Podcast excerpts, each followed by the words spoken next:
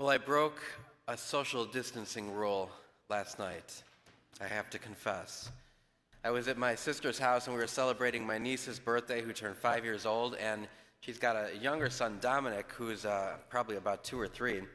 And without me realizing it, he yelled, Hi, Uncle Mikey, and he ran and jumped into my arms.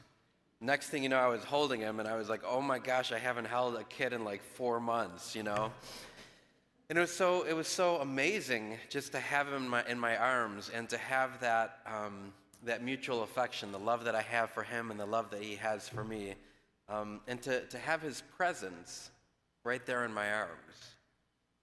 And on this day of Corpus Christi, we celebrate the real presence of Christ. See, Jesus does not want us to have a social distancing with him. Jesus wants us to be so close to him that we can feel him and that we can be held by him and um, that we can have him right with us. So that's what we celebrate on this great feast day of the Corpus Christi. Now, the more that we see Christ in the Eucharist, the more that we're going to be able to see Christ in other people. I'm sure you heard uh, about a year ago they did a survey on, of Catholics and they asked Catholics how many believed in the real presence. And over 70% of Catholics did not believe in the real presence of Christ. Isn't that a shame?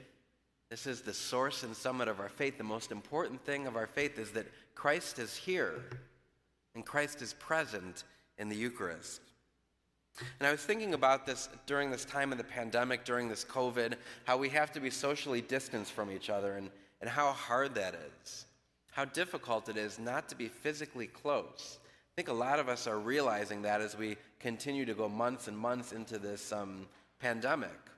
We really miss the physical touch, the, the, the closeness to be with other people. I think we're discovering that Skype and FaceTime and Zoom it's not enough, right? It's not enough just to see somebody on a screen. We want to actually be able to embrace them and kiss them and be close to them and love them. And I think we've also experienced some horrible um, experiences of abuses of the flesh, of the human flesh. So we all have seen the images that are so horrible of watching the the, the killing of George Floyd, like just right there ta- taped on somebody's phone.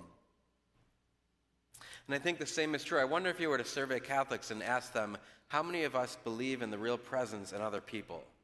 Like, how many of us believe in the, the, the presence of God, the dignity of the human person in every other person in this world? I wonder what that response would be. We know that racism is a sin because it divides the human family and it blots out, as St. John Paul II said, the image and likeness of God in different members of our family. We see them as being less than human, less than what we experience here in the Eucharist. And murder is a sin because it destroys the flesh. It makes the flesh out to be something less than human.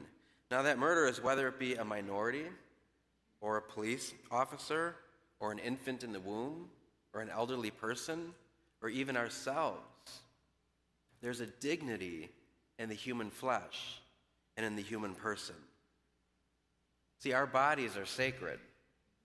And I, I, believe that the more that we come to realize the real presence in the Eucharist, the more that we'll realize the real presence in each other.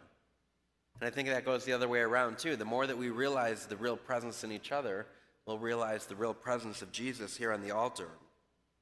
There's probably a direct correlation with that.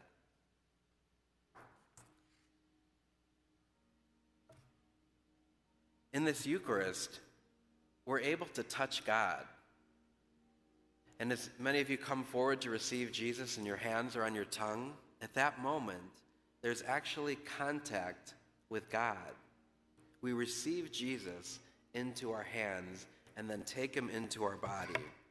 And the priest will say, Take of you, all of you, and eat of it, for this is my body which will be given up for you. There's one other time a phrase like that happens in Scripture, and it's Genesis.